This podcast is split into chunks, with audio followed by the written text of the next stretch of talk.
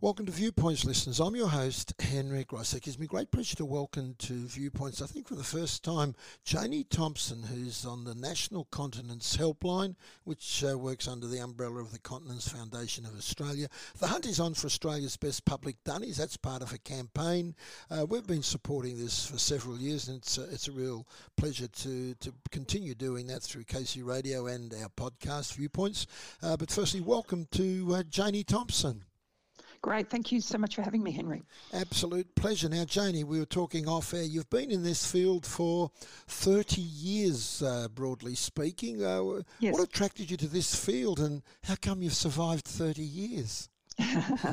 well, actually, I'm a registered nurse. So, my background, I was working as a district nurse for uh, some time, and I've always loved older people. So, I did a um, graduate diploma in gerontology, and then someone offered me a free um, continence care course, and I love a bit of free education. Mm-hmm. And that ended up being my journey where I actually felt that I had a real passion for the area, and I've sort of continued in the field then for another 30 years, and now I'm managing and working on the National Continence Helpline. So I get to speak to people who are experiencing continence issues every day, or else they're carers, and hopefully providing them with some support and, and advice and direction on how they can improve their situation. Now, I could imagine in some cases that would require some sensitivity on your part because uh, in con- being incontinent is not something a lot of people would sort of put their hands up and say, "Hey, guess what? I'm incontinent." Uh, do you find that uh, when you're talking to people, there's a sensitivity there for some of them? Yes, and sometimes we're the first person they've actually discussed their incontinence or continence issues with. So um, it's it's trying to make them feel confident to get their voice to then take the next step and maybe talk to their GP or go to a local continence service and, and get some more help. But at least arming them with what questions they might need to ask or what things they might need to do next. So it, you know it's good if we can get that first step and get that person to say, "Hey, I've got a problem." Okay, let's see what we can do to help you improve the situation. When you get people calling on the helpline, oh, you mentioned mm. before, if they're a carer or a family mm. member, mm. Um, that's still one step away from the person, isn't it?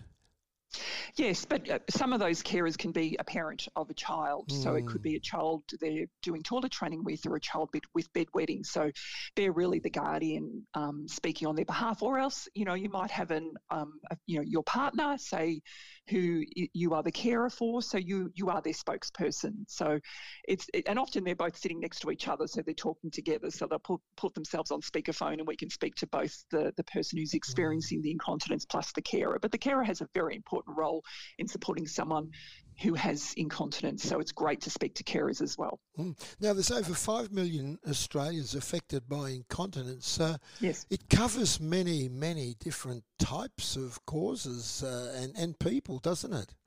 Yes, that's right. Yes, it can be. There's, there's numerous reasons as to why someone might have incontinence, and sometimes a person might have lots of different reasons to result in them experiencing incontinence. Yeah, I think a lot of people aren't aware of it that it's as prevalent as it is, and with so many many different uh, causes. That, of course, I I guess poses challenges. You know, a in resourcing and supporting those people, and also for our, our, our medical profession, and also I guess um, our psychological profession too, uh, in terms of the sort of service that you have to provide. It, it uh, could you just elaborate a little on the breadth of of, of services needed? Yeah, we're actually really lucky in Victoria because we actually have numerous continence, public continence services, as well as a lot of private services around. So we can actually, um, a lot of people can access services. It's just knowing that they're actually out there. So I think you said you're in the city of Casey, so Monash mm. Health has a public continence service. So all the big um, health regions have a, a, public continence service that someone can actually have access to. So um, there is help there, that's for sure. And there's also lots of private services as well. So it's probably more knowing that they're there or speaking to your GP and taking that first step to find out, okay, where can I go next? Because there is services around. Yeah, and the, the, from from looking up the research uh, on it, um, uh, a little known fact for some people might be that the majority of people affected by incontinence can be treated, better managed, or even in some cases cured. Uh, so there's a there there are there is light at the end of the tunnel for those people. It's not necessarily all gloom and doom, is it? Yes, and I think that's possibly the the more challenging part, especially for an older person, where sometimes they think, "Oh, it's related to my age." Mm. Age is not a reason why someone has incontinence, so that's why it's good to have an assessment to find out, well, what's the cause of this, and then how can it be managed and possibly improved or cured. Um, so yeah, so don't just put up with it, actually go and ask the question of your GP, or um, if you know there's a local continence service near you, you can actually refer yourself to that local service. Mm. Is it true that um, it costs the economy in terms of, because it says here it's the cost of sixty six point seven billion and rising. That's the economic cost. Would some of yep. that be related to the fact that uh, it affects people's capacity to engage with work or uh, in society? What would yes. be the where would that cost be spared, spent? Spent. Yeah. So for some people, they aren't able to work as easily, or they might feel that if they have to go to the toilet a lot, or there isn't facilities to allow them to you know, use a catheter or change a continence product, that can affect their ability to work at their full capacity. So research has shown that the more severe your incontinence, the less um, ability to gain employment or be in as much employment as possible that person experiences. And then, of course, there's a cost to incontinence because, you know, continence pads are expensive. There's washing exper- mm. expenses. You know, there's lots of other additional costs on top of that as, as opposed to not just being able to work or enjoy your social activities, there's also that direct financial cost of the continence products you need to use. Mm. Children pose, in some cases, are different. I'm, I'm in the field of education. I've also had my own yes. children, uh, Janie. They, they, can be a, uh, coming from a completely different field, can't they, in terms of their incontinence and how we manage it? Yes, yeah. And, and again, it's often about working with educators and working with parents to support a child. Um, I know we get a lot of calls leading up to kids starting school who are still um, being challenged by daytime wetting or in the process mm. of being toilet trained. Um, and trying to support those parents to sort of get get the child confident to go to school. Same with bedwetting, um, children who might be uh, not neurotypical, so have um, on the autism spectrum disorder or ADHD, they've got increased risk of having bladder or bowel incontinence. So supporting those children to actually achieve continence and, and you know be confident at school is really important for for the child, for for the carer, and that's an important part of what we do, you know, on the National Continence Helpline or as continence healthcare professionals. Mm, yeah, we, we see it at school too. If children are suffering from incontinence, it can also have quite uh, debilitating social impact on children uh, in terms of uh, their peers, uh, perhaps um, rejecting them, etc., etc. Yes, yeah, of course. Um, you probably can always remember the child who wet themselves at school. I know I can. Mm. And you know, this these children are doing this on purpose, and it's it, it's something that we should actually be supporting these children. There's also issues if they have an odor. You know, other kids will pick yes. that up. So you know, we really got to be careful of these children's mental health as well as their physical health when it comes to incontinence to make sure that they're okay and they're they're well supported and, and protected and, and nurtured to you know be able to live a, a good and comfortable life and be confident in school and enjoy school. Do you, do you work with schools, or are there services that uh, can support schools in um, dealing with the, I guess, the social psychological side of an emotional side of all that? Because it, it can be very sensitive. Yes, um, I mean, uh, educators and parents ring the National Continence Helpline a lot. Mm. There are some psychologists who work in the field of continence.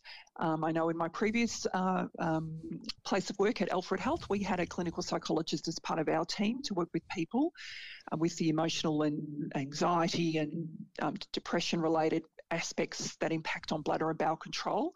Um, but you know, uh, I mean, the NDIS, for example, is a great.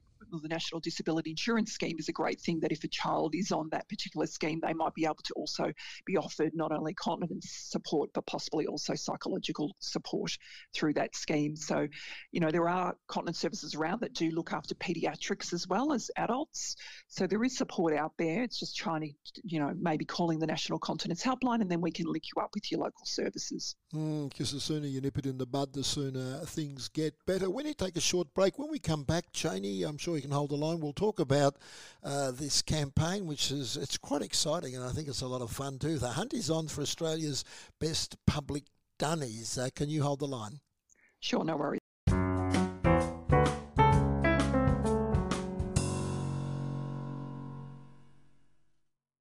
Welcome back to Viewpoints, listeners. I'm your host, Henry Grossick. I'm in a a conversation with Janie Thompson, who works as manager of the National Continence Helpline with the Continence Foundation of Australia. With uh, before the break, we talked about uh, the the issue of incontinence and how the uh, Continence Foundation of Australia supports that.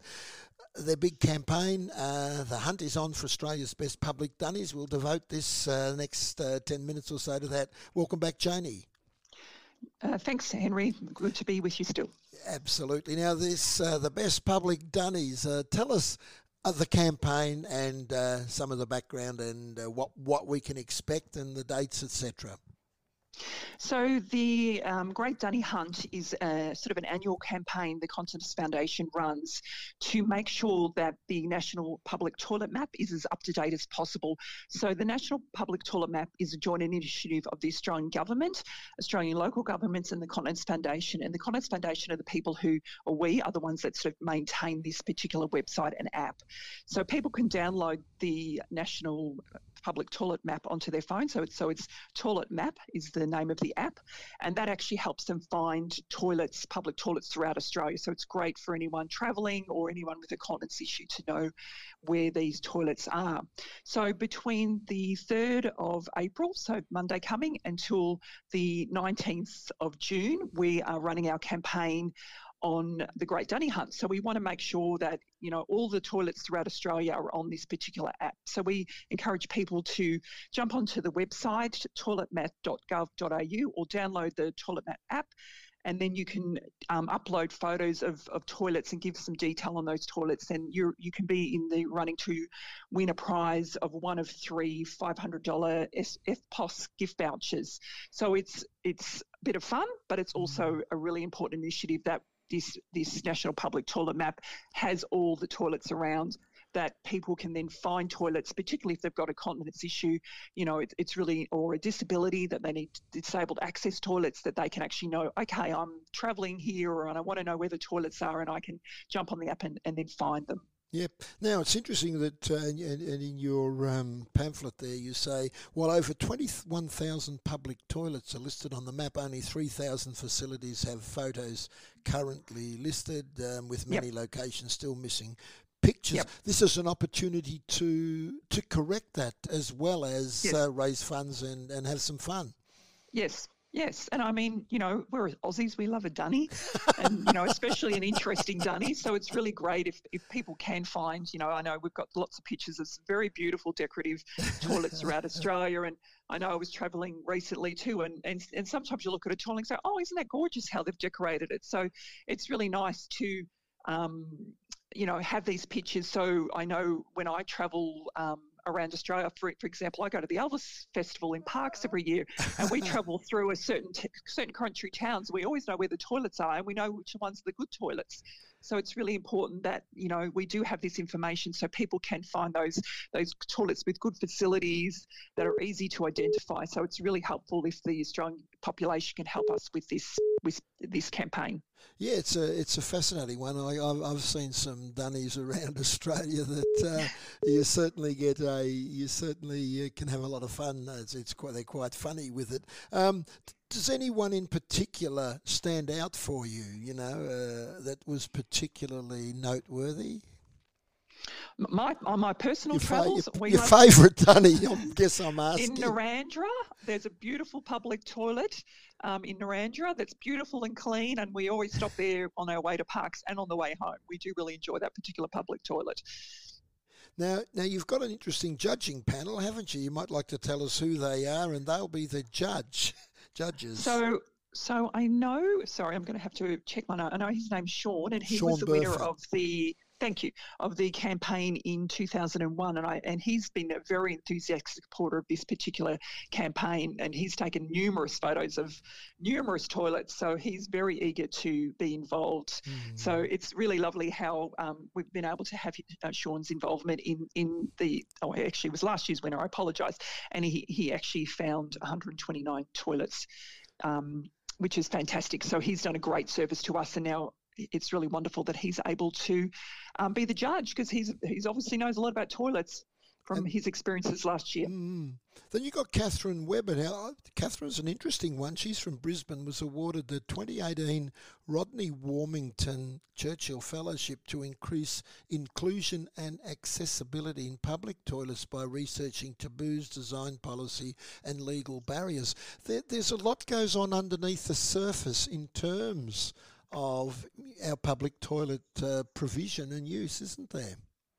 Yes, um, because it, you know going to the toilet is a, a basic um, requirement of all humans. So we should have access to accessible toilets.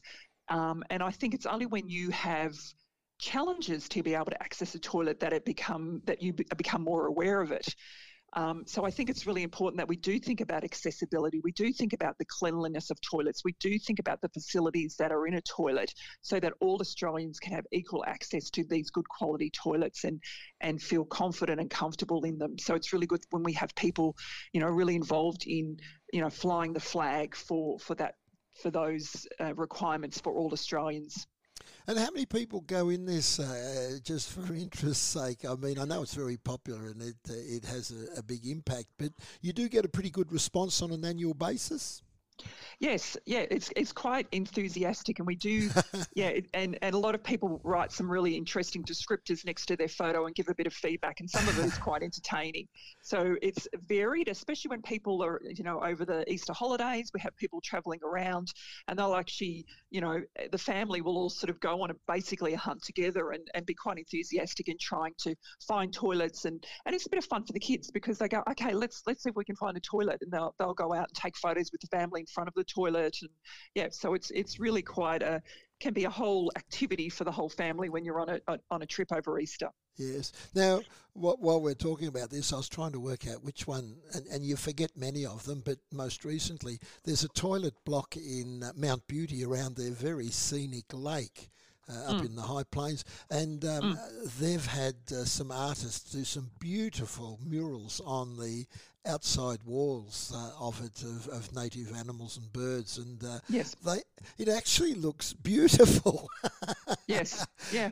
Well, you sort of look at the silos, you know, paintings that we have around Australia. Why can't we do the, the public toilet paintings and make them beautiful as well? Mm, yes, it, it did. I, I, I, I, because there's this stigma with toilets. Often people think, oh, yuck. But there are ways of, of having them, you know, well, obviously clean, but having them yes. look quite attractive in other ways. Yep. And uh, yes, I, I, I've even got a photo of those. I might enter the competition myself. Oh, that'd be wonderful, Henry. We'd look forward to seeing that one. That'd yes, I, will I'll make a point. At uh, times on the wing, you just might like to uh, refresh people's memories. When does it run? How can they get involved? Involved?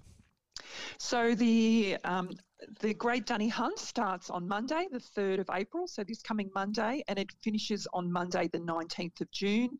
You can get involved by going to the um, website www.toiletmap.gov.au um, or else downloading the Toilet Map app through Google Play or the App Store, and then you can uh, register and then download photos on onto into the system once you log on, and um, you know take a photo, maybe put a bit of a descriptor in, and then you can be in the draw to win one of three five hundred dollar EFTPOS cards. Oh, so you know you can do as many times as you like. You don't. It's not not just a one off. You know as many entries as you, you like. Go for it. Absolutely. Well, I'll just pull my photos out off my Apple iPhone, and I might just do. I might you, just do that. Now, uh, more broadly, if people um, have an issue, uh, what how would they get in touch with the Continence Helpline and speak to you and your team? So the National Continence Helpline's number is one 0066. We're staffed by nurse continence specialists, so, so we're registered nurses with qualifications in mm. continence care, and we're available from 8:30 in the morning till 8:30 at night, Monday to Friday, including uh, excluding national public holidays. Mm. So um, the non-national ones are also still working. So hopefully, you know, anyone can ring. You know, eight o'clock in the morning, our phones start, and we're still there at eight o'clock at night every w- working weekday. So you know, give us a call. That might be your first step, and then hopefully we can direct you as to how you can improve your bladder and bowel control and management. Mm, especially since there's so many people who have issues in so many ways. Janie, can I congratulate you on the great work you do in in your field, uh, and of course course, uh, the promotion is one thing, but the support you give, uh, which is which goes on all year round, is, is another thing. And uh, you know, um, many people, almost every family, at some point would have somebody who who has an issue here. And I just commend you on the great work you're doing. Great, thank you, Henry. No, it's actually really enjoyable work, and we get a lot of pleasure out of what we do because we get so much so much beautiful feedback from our callers and um, our clients. You know, when we're working in, in clinics, for example. Absolutely. That was Janie Thompson, National Manager National uh, Continence Helpline, uh, Continence Foundation of Australia. The hunt is on for Australia's best public dunnage yet. To go to the National Public Toilet Map app or straight to the uh, uh website toiletmap.gov.au listeners and, uh, you can join in and uh, contribute and be helpful. We'll take a short break.